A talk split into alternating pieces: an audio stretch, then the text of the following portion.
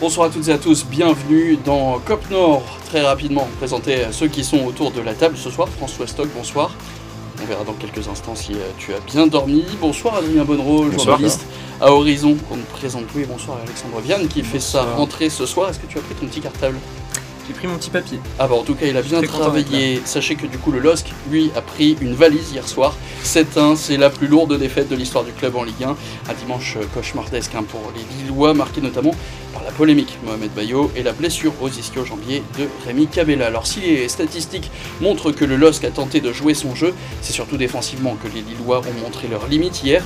Paulo Fonseca a-t-il montré ses limites et s'est-il trompé en voulant jouer à tout prix? C'est notre débat aujourd'hui. Et de son côté, Lens s'est imposé avec la manière à Monaco, une victoire 4-1 et une deuxième place ce matin pour les 100 et or. Vous pouvez vous aussi réagir sur ces trois thèmes grâce à Twitter et le hashtag COPNOR, supporters lillois et lensois. On attend vos messages.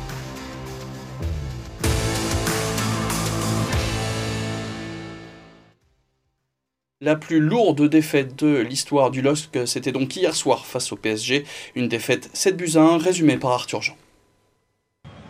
Soirée cauchemardesque pour le LOSC à Pierre-Mauroy. 7 buts encaissés par les Lillois face au PSG et un premier dès la huitième seconde signé Kylian Mbappé. Le festival va se poursuivre pendant 90 minutes. Lionel Messi fait le break avant qu'Ashraf Hakimi et Neymar ne tuent tout suspense avant la mi-temps. 4-0 à la pause, la défense du LOSC est à l'agonie. Le Brésilien signe un doublé au retour des vestiaires. Seul éclairci d'un match à oublier pour les Lillois, un but de Jonathan Bamba à la 54e minute. Kylian Mbappé lui signe un triplé. Le LOSC ira à Ajaccio ce week-end pour tenter de se rattraper. Ça fait peut-être partie de l'exercice le plus dur ce soir, François. Quel est le top pour toi du match hier? Alors le top, euh, je citerai Angel Gomez parce que finalement il a toujours euh, essayé de construire, il a fait des transversales, des passes. C'était compliqué parce que effectivement il y avait PSG en face. Et, et, si je peux me permettre, peut-être un deuxième top, c'est le public qui a, malgré, malgré la purge, malgré les, le résultat final, n'a pas cessé de soutenir son équipe et, de saluer ses, joueurs, notamment à la fin. Adrien bah, Jonathan Bamba, il a fait pas mal de frappes en début de match. Il est auteur d'un but. Après, voilà, je ne sais pas quoi dire d'autre parce que c'est vrai que c'est difficile de, dégager un top de, cette équipe qui, qui a pris bah, une valise, comme tu le disais. Donc, euh, donc Bamba pour le but. Moi, Zegrova j'ai trouvé pas mauvais. Sa rentrée qui euh, fait un petit peu euh, polémique en tout cas. Maintenant, le peut-être malheureusement plus simple, un flop, François? un flop.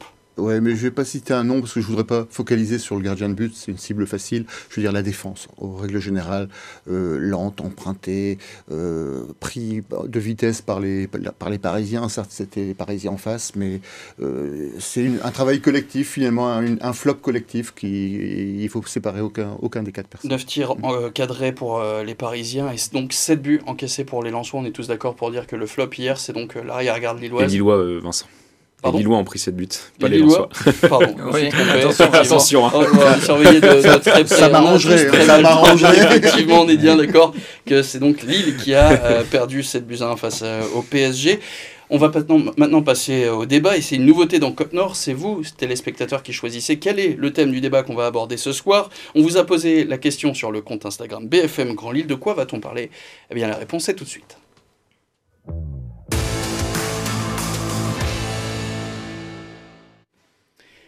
Entre le cas Mohamed Bayo et comment se relever de la lourde défaite, eh bien vous avez choisi de débattre sur la gueule de bois, mais donc des Lillois ce matin. On en parlait la semaine dernière, fallait-il vraiment jouer face à ce PSG On était tous d'accord autour de cette table qu'il fallait, euh, qu'il fallait tenter, et pourtant, bah, si on regarde juste les stats, c'est pas ridicule. On voit euh, par exemple 48% de possession pour les Lillois, 15 interceptions, presque autant de passes de chaque côté, le même nombre de frappes. Finalement, qu'est-ce qui a pêché? L'efficacité, euh, le nombre d'arrêts du gardien, par exemple. Euh, il y a, je pense, 9 arrêts pour euh, Donnarumma, il y a 2 arrêts pour Jardim. faites la différence, on arrive à 7, c'est pas un hasard. et aussi offensivement, il y a autant de tirs cadrés, mais peut-être les, les, tirs cadrés sont un peu mous, sont, sont moins bien placés que les tirs parisiens, et au final, bah, ça fait une différence qui est, qui est énorme et, qui est, et que personne ne peut, ne, ne peut contester. Ouais, et puis manque d'envie beaucoup trop d'espace entre les lignes, ça combinait certes très bien à Paris, mais c'était très facile.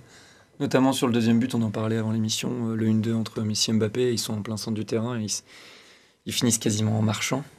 Je crois que ça les a bien assommés le but à la huitième seconde. Ça change pour vous la physionomie d'un match, un but comme ça qu'on prend si rapidement? Ouais, Il est très rapide, la défense a même pas commencé son match qu'ils encaissent déjà un but, donc ouais, mm. forcément ça plombe. Et puis Enfin, ils Paris arrivait à jouer dans, dans, les petits espaces avec une telle facilité. Euh, je pense que Paris était vraiment trop fort euh, pour Lille. Euh, Paris est vraiment trop fort pour pratiquement toutes les équipes de Ligue 1 cette année. 3 matchs, 17 euh, buts, c'est énorme. buts marqués. Mais euh, après, c'était quand même un match relativement ouvert parce que Lille a eu des occasions. On le voit, il y a, eu autant de frappes que Paris, mais c'est ça, ils ont manqué un peu d'efficacité et surtout, ils n'étaient pas suffisamment dangereux. Ils ont dansé sur peu de temps dans le match. Enfin, si je me trompe pas, ils ont eu pas mal de situations euh, mm. en une vingtaine de minutes et après, on n'a plus vu grand chose. Quoi. Ouais, c'est ça. Donc ça a éteint, quoi, c'est ça, ça a éteint les Lillois ou au final, dans les têtes, hein. on se dit bon, allez, euh, c'est qu'un but, euh, on a 90 minutes maintenant encore pour marquer. Oui, mais c'est significatif parce que c'est un match que vous préparez pendant une semaine euh, contre l'ogre parisien. Et, je trouve ça inacceptable de, prendre un but 8 secondes. En fait, c'est une espèce de. Ils sont pas dans le match, ils rentrent pas dans le match, ils, sont arrivés en retard. Et, prendre un but, partir avec un but du handicap contre Paris, c'est injouable. Après, c'est plus, euh, c'est plus, on va dire, une innovation euh, technique du Galtier. Il a avoué en regardant d'autres équipes jouer que des buts comme ça, euh, surprenants.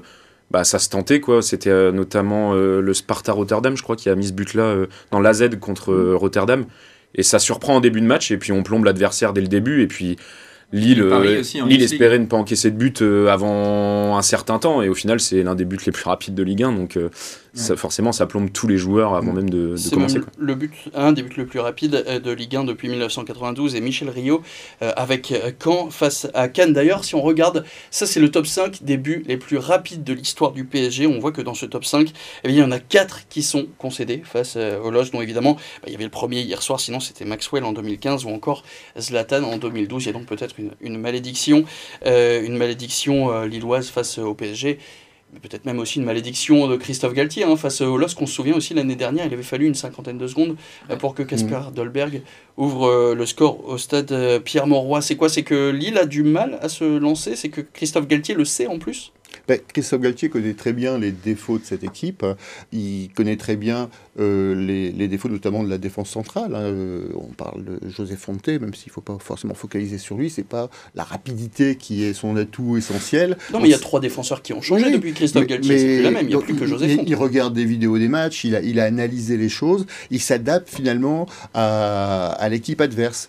Et on reviendra tout à l'heure sur, euh, sur Fonseca. C'est peut-être la chose que Fonseca ne fait pas. Et en adaptant, en, en ayant un jeu qui est, qui, est, qui est offensif, qui est déterminé et qui finalement qu'il applique quel que soit l'adversaire. Donc peut-être qu'il aurait fallu regarder, faire des séances. je pense qu'il est arrivé depuis trois matchs et il peut pas renier sa philosophie au bout du troisième. Moi, s'il veut inculquer euh, du jeu et des valeurs, nous on le voit. Euh, enfin, je fais un léger comparatif avec Lens. Euh, on joue quasiment toujours de la même manière depuis trois ans, peu importe les joueurs qui arrivent ou qui rentrent dans la rotation. Alors parfois on passe euh, derrière un peu plus à 5-4-3, mais je trouve que Fonseca il a bien fait. Et Lille a produit du jeu de toute manière. 4-1 hein. ou 7-1, c'est anecdotique. Mais, mais à c'est beaucoup plus difficile de se réveiller quand même avec Ça un, dépend ce qu'il leur dit après. S'il leur dit c'est de ma faute, je vous ai demandé de continuer à jouer et les joueurs auraient pu tous se mettre derrière, mais de toute façon les 3 points ils les auraient pas eu. En tout cas, Paulo Fonseca, on va l'écouter avant de, mm. de, de, parler donc de, de sa philosophie de jeu. On l'écoute tout de suite.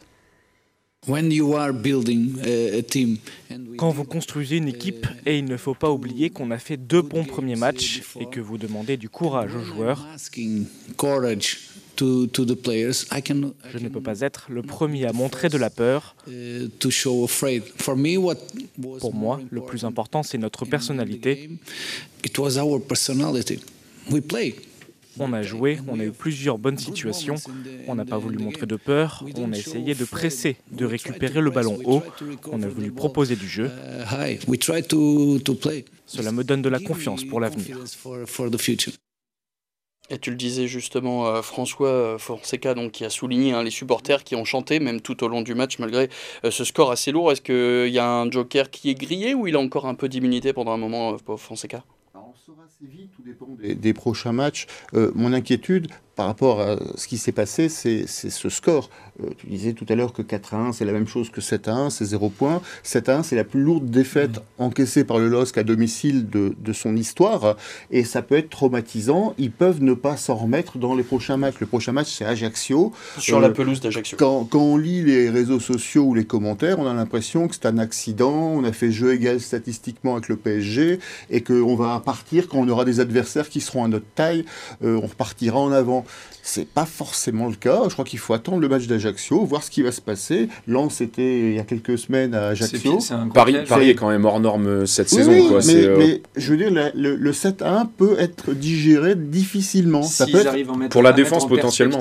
Le fait que ce soit en Paris Saint-Germain, qui a, ça fait des, des mois qu'ils n'ont pas été aussi forts, franchement. Des années même. Des années. Ils peuvent quand même expliquer aux joueurs si le staff est, est bon et qu'ils les remettent en confiance vite. C'est certes le but, mais c'est pas cette but pris qu'on traîne ou non. On peut comparer ce, ce pari-là au, Bayern actuel qui ah déroule en Bundesliga depuis des années. Les, les, adversaires, ils savent qu'ils vont euh, jouer contre le Bayern à domicile. Ouais, ils ont gagné 7-0 ce week-end. Et en fait, les équipes comme ça arrivent à rebondir parce qu'elles sont conscientes que l'équipe est trop forte, c'est tout. Forcément, on va pas, on part pas euh, dans un match en disant, bah, on sait qu'on va prendre une tôle, on y va, mais au moins on aura joué. Voilà, la Lille, je pense pas qu'elle s'attendait à, à, à prendre aussi autant de buts. Mais, euh, mais je pense qu'ils ont, ils ont conscience de la taille de l'adversaire qu'il y avait en face. C'est pas le même pari qu'il y a deux ans ou l'année dernière. Et ils peuvent, je pense que ça cassera pas leur dynamique. Ou alors juste un peu peut-être pour la défense, parce que c'est très dur d'en prendre 7, mais au niveau du milieu de terrain, de l'attaque, moi je pense que mm. je pense qu'il y aura toujours autant d'offensives et qu'il y aura toujours un LOSC aussi conquérant que les deux premiers matchs. Euh, Ce que veut dire François, c'est justement comment on se remet la tête à l'endroit quand on enchaîne sur Ajaccio et sa pelouse qui est pitoyable, mettons les mots dessus. Vous qui avez vu donc le match de Lens la semaine dernière, si je ne m'abuse, comment il pourrait justement même en utilisant ces pelouses, comment on se remet la tête à l'endroit Lens va très euh, Lille pardon va produire du jeu face à Ajaccio. Ajaccio laisse le terrain à chaque adversaire. leur but c'est un bloc euh, très très bas, de faire jouer l'adversaire et de prendre un maximum d'occasions sans prendre le but. Mais c'est peut-être limite un mal pour un bien d'avoir une mauvaise pelouse puisque euh, ça remettra la défense en, confiance parce que Ajaccio déjà techniquement il n'y a rien, mm. ça va pas combiner des masses donc la défense risque de faire un clean sheet là-bas. À voir du coup ce qu'ils font avec le gardien, s'ils remettent en confiance Jardim ou si.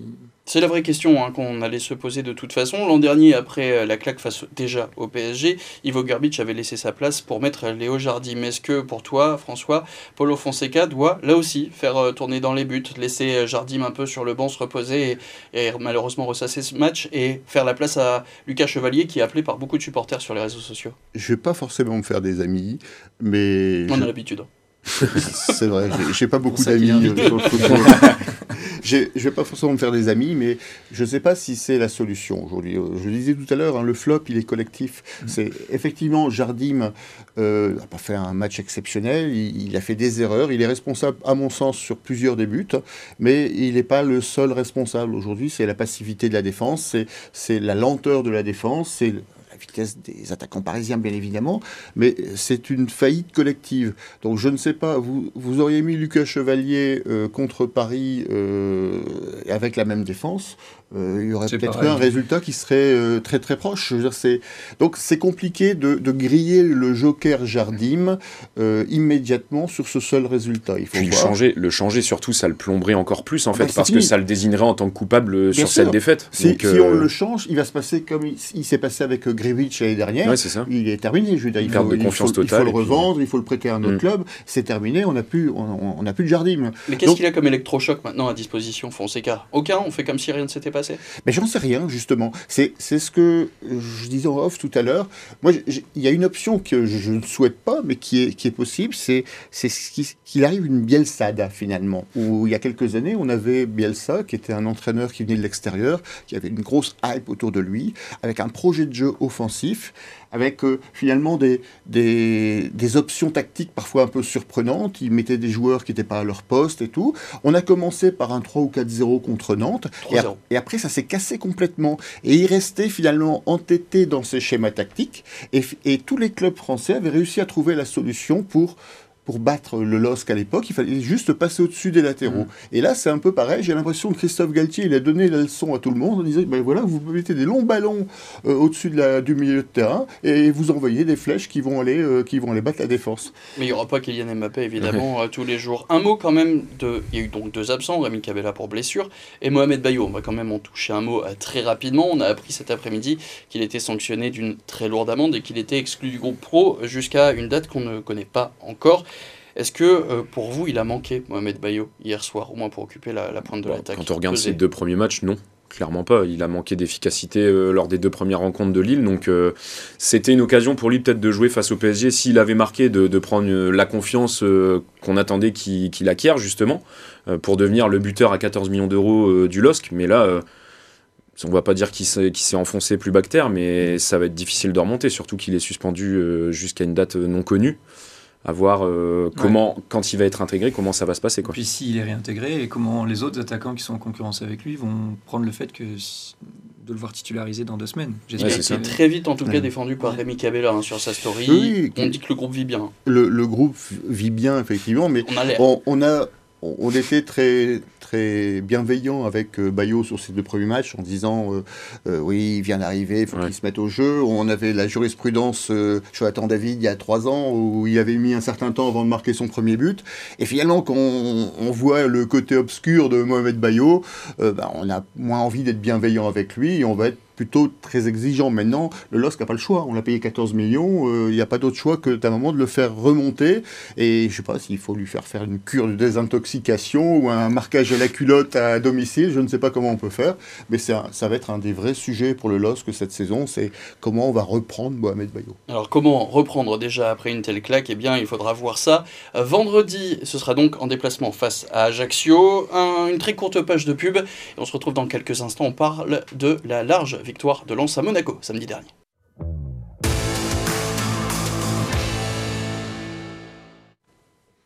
Beaucoup plus de sourires côté Lensois dans cette euh, émission. Retour sur la victoire 4 buts 1. C'était sur la pelouse de Monaco samedi. Résumé de la rencontre par Thibaut Grandgiande. Les supporters lensois ont mis l'ambiance à Monaco. Ils ont été bien récompensés. Openda ouvre rapidement le score avant un deuxième but signé Machado. Badiachil réduit l'écart avant la pause, mais Seko Fofana sur penalty, puis Wesley Saïd permet aux Lensois de s'imposer facilement. 4-1, deuxième victoire en trois matchs. Les 100 et Or sont deuxième de Ligue 1. Et ça débrief encore deux jours après, alors qu'on sait qu'Alexandre Vianne déjeune, petit, littéralement petit déjeune devant ce match qu'il a revu plusieurs fois ce week-end. Un top peut-être de ses multivisions du match de lance euh, Mon top c'est Brice Samba. Le gros top, euh, un arrêt décisif à la 15e alors qu'on mène que 1-0 et il fait une super parade face à Ben Yedder, 58e je crois. J'ai vraiment regardé. Pour le coup, il y a vraiment les, minutes et tout, presque les J'ai bien aimé Machado qu'on avait critiqué depuis le début d'année et qui, qui, a fait un bon match. Florian Sotoka, euh, voilà, jamais 203, c'était mon top euh, première journée, deuxième et troisième. Il est, il est hyper à l'aise cette année dans le jeu, il fait une magnifique passe pour David Pereira da Costa qui la donne à Openda pour son premier but. Enfin, c'est vraiment la passe clé de cette première action. Et puis il se donne, quand on le voit quand il encaisse, euh, ils encaissent le but, c'est le premier à vraiment être frustré alors qu'il mène de, prendre un but parce que voilà, c'est un clean sheet en moins. Après, je n'étais pas dans sa tête à ce moment-là, mais on voit vraiment qu'il est impliqué. C'est pas, euh, c'est pas nouveau, hein, mais là, ça se voit sur le terrain. Avant, c'était que mental, il avait un peu de mal, et maintenant, bah, c'est sur le terrain, il est impérial, je trouve, comme d'habitude. Ah, peut-être un, un, top. Non, oui, Patrice, c'est pas là. Euh, pardon, c'est vrai. J'ai du mal ce soir. Ça on va y arriver. C'est compliqué. Résumé. Moi, moi en top, j'ai je vais nommer Machado. Alors Machado pour, euh, pour le but hein, et surtout pour ce qui s'est passé avant le but. C'est-à-dire mm. que pendant une minute quasiment, on voit des une action de jeu en fait où quasiment tous les Lensois touchent le ballon et ça amène finalement le but de Machado. Alors je ne sais pas si c'est une action qui, qui va louer le jeu collectif euh, Lensois ou qui va souligner finalement les défaillances de marquage ou de, de pressing des Monégasques, mais en tout cas l'action était remarquable et je voulais la souligner. Juste un mot pourquoi j'ai dit Patrice, c'est qu'il nous a écrit euh, via le hashtag euh, COPNOR. Lui, évidemment, est resté sur euh, la partie lilloise en se posant cette, c'est une vraie question. Cette défaite est-elle anecdotique? On en a largement débattu. Et si jamais il a raté le début, Patrice, eh bien, il pourra se rendre sur le site internet BFM Grand Lille, BFM Grand Littoral pour voir le replay de l'émission. On l'embrasse évidemment et on n'oublie pas l'émission qui est aussi en podcast. Donc, on a fait les tops. Le plus dur maintenant, c'est de trouver quand même un flop dans cette équipe lançoise, Alexandre. Et eh ben moi, c'est le but sur corner. Et, euh, il va me rejoindre sur le. Forcément, on est d'accord plus ou moins sur. Euh, c'est ça, c'est juste la, petite, euh, chose qui vient entacher un peu ce match. Voilà, parce qu'il marque à 2-1 à 2 quand même, donc l'importance du troisième but. quoi. Mais moi, si, si, je devais désigner quelqu'un, je dirais quand même Medina, mais c'est vraiment pour être pointilleux, juste parce que bah, même si c'est Badiachile en face, qui est littéralement monstrueux physiquement, il saute pas, il regarde même pas le ballon en fait sur le corner Medina, donc donc ouais, mais c'est vraiment euh, pour dire de désigner un flop quoi. Alors on regarde quand même les VCP, euh, les stats du match hein, maintenant. On va voir donc en, termes de, possession, donc les, Lillois, les Lensois qui ont eu un peu plus euh, le ballon samedi soir, un peu plus de frappes. Un peu plus de passes aussi, mais là aussi, ça reste sensiblement équilibré. Ce qu'on a dit, c'était une différence de, de réalisme pour les Parisiens, notamment face aux Lillois. C'est la même chose samedi pour les Lensois face à Monaco? Bah moi j'ai pas trouvé qu'il faisait jeu égal même si les statistiques euh, le démontrent. Il y a juste eu un très très bon pressing euh, de Monaco. Derrière c'est tout ce qu'on a pu voir. Lens a beaucoup plus construit euh, dans le jeu. Pour moi ils ont maîtrisé la rencontre même si les statistiques me font mentir en fait. Et c'est juste que à chaque fois, ils ont réussi à sortir. On, on les a vus énormément passer par Samba, justement, pour éviter euh, oui, mais ce ça, pressing. Justement, ça change beaucoup par rapport à l'année dernière. Beaucoup plus de sérénité derrière. On relance propre. Et sur euh, ce que tu disais tout à l'heure, euh, il a été analysé ce but. On travaille beaucoup avec le milieu pour, pour créer des décalages sur l'autre côté. On est mm. vachement patient. Mm. Et clairement, on a été certes plus efficace devant le but parce que notre gardien a sorti une très grosse performance. c'est ça aussi. Ça joue parfois avec le feu quand même hein, sur certaines relances, notamment de Brice Samba. ça passe. Après, il a été recruté pour son jeu au pied aussi. Hein. de la tête, euh, c'est très faible. On a, non, non. Monaco aurait pu, euh, clairement. Euh, alors, l'analyse du coach de Monaco qui dit qu'il y aurait, pu y avoir 4-4, je suis pas d'accord. Mais on n'aura pas cette réussite à tous les matchs non plus. Alors un mot maintenant aussi de, de Francaise, hein, qui a donc fait sa compo, qui a choisi pour la troisième fois le même 11 de suite. Il s'en est expliqué d'ailleurs à la fin de la rencontre. Écoutez. J'ai confiance en ce 11 euh, pour le moment. J'ai décidé de, reconduire les, mêmes équipes depuis le début de saison parce que je trouvais qu'il y avait quand même des, choses qui avançaient. Tant que tous les joueurs auront envie de, se battre pour le, projet qu'on a, mis en place. Euh, alors évidemment, il y, a, a, des joueurs qui jouent plus, il y a des joueurs qui jouent moins.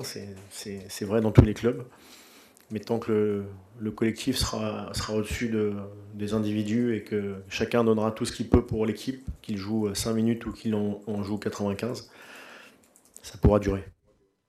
On prend les mêmes et on recommence, c'est ça? Il a raison, du coup? On peut pas lui donner tort? Bah, Il a raison dans le sens où le groupe euh, est réceptif. Euh, j'ai failli le dire tout à l'heure dans les tops. Euh, les entrées, Saïd, il fait une super entrée. Cabot, il, il rentre à chaque fois, il est mort de faim. Même Berg, euh, dont, on ne connaît pas vraiment la situation. Mais regardez pas, j'ai décidé de, j'ai décidé de pas le dire. Il a failli faire une très belle passe sur la fin dans la profondeur. Oui. Moi, j'ai regardé le match deux fois. Mais je trouve que Francaise, euh, c'est l'avantage qu'on peut avoir, par exemple, sur une équipe qui vient de changer d'entraîneur. Lui, son discours, il est connu, ça fait trois ans qu'il est là, et ça bosse comme ça. Et bah, puis Lens devient clairement une équipe euh, crédible du haut de tableau en Ligue 1. Quoi. On l'a vu, euh, je, je, pense un peu aux supporters monégasques qui disaient que Lens était un feu de paille et qu'il fallait l'éteindre, mais c'est maîtrisé de A à Z. Monaco est un peu, enfin Lens est un peu la bête noire de Monaco depuis que le, le, club est remonté en Ligue 1 mais c'est, enfin, ça, joue, c'est propre. Il y a un 11 qui est solide et comme le dit Alexandre, même le banc, euh, Saïd qui met une frappe euh, tout en confiance. Oui, puis on, pouvait craindre pour Lens l'année dernière avec le départ de certains joueurs euh, emblématiques finalement de l'équipe qui allaient avoir un, certain recul, mais en mm. fait on s'aperçoit que le groupe est toujours aussi solide. S'il faut reste. S'il faut reste, bien sûr, mais le groupe est toujours, euh, comment dire, aussi, aussi solide, aussi réceptif, et, et, puis c'est le cercle vertueux des résultats qui fait que... Bah, si Lens joue aussi bien de toute façon, c'est aussi grâce à, sa mm. cellule de recrutement qui fait un travail exceptionnel. Hein. Abdoul Samed a presque réussi à faire oublier Doucouré, même si c'était... Euh, avec Fofana, le milieu indispensable dont, dont le 11 avait besoin. Mais Abdul Samed euh, délivre encore une performance euh, de dingue ce week-end et comme presque toutes les autres recrues. Quoi. Sans oublier Openda, donc, qui a marqué son premier but en match officiel et il était euh, forcément content. On l'écoute. Ce sont des actions qu'on travaille beaucoup à l'entraînement et, en tant qu'attaquant, il faut toujours être là dans, devant le but pour pouvoir finir et je pense que c'est comme ça qu'on peut marquer le plus de buts en étant juste dans le rectangle. Quoi. J'ai été très bien intégré dans le groupe. Euh, dès le premier jour, je me sentais déjà comme chez moi. Et, euh, et c'est ça, je pense, qui a fait qu'on se, on se connaît tous, on va dire, après, après si peu de temps. C'est qu'on est tous une famille et quand on intègre directement un joueur dans la famille, ben, y a pas, il ne faut pas 10-15 euh, matchs pour pouvoir faire des, bonnes prestations. Mettre autant. Il va en mettre 12 ou 13 cette année. C'est ce que vient de confier Alexandre. C'est quoi Pour vous, c'est un. Combien de buts il peut marquer d'ailleurs cette année, ouais, Une dizaine. Ouais, plus même dizaine plus, une, quinzaine. En fait, il a dit quelque chose d'hyper important dans ses propos, c'est qu'il dit qu'il a été intégré hyper rapidement en fait. Et c'est ça aussi la force du club, c'est que les recrues, elles sont vite intégrées, et ça se voit dans leur aise. Euh, sans mauvais jeu de mots, euh, dans, dans, les matchs. Quoi. Limite plus complémentaire avec Sotoka que peut l'être Kalimwendo pour le coup, très bonne recrue pour, euh, vous. et puis il y a Bouksa qui n'a pas encore joué, on attend mmh, ce que Qui va revenir de blessure. Ouais, Avec notre profil, là, pour le coup, on était plus athlétique. On a acheté cher aussi. Hein. C'est 6 millions, je crois, un truc comme ça. Ouais. ouais, non, ça peut. on a une attaque qui, qui sait faire la différence. Openda Sotoka, ça a l'air de marcher. Pereira d'Acosta qui prend de plus en plus euh, d'ampleur euh, en, en, 10. Donc, Mais pour vous, tout dépend de Fofana, savoir s'il reste ou pas.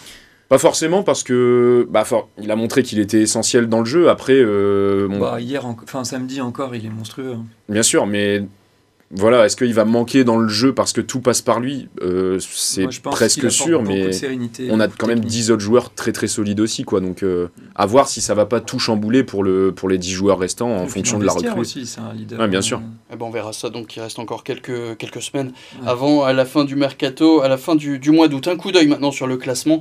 Lens qui est donc deuxième avec 7 points, à égalité avec Marseille et donc derrière le PSG. Et avec cette lourde défaite, la différence de but du LOSC est donc pénalisée. Les Sont 12e avec 4 points. Lille qui aura d'ailleurs peut-être l'occasion de relever la tête dès vendredi, ce sera donc à 21h avec ce déplacement à Ajaccio, et 24 heures plus tard, Lens qui recevra Rennes au stade Bollard.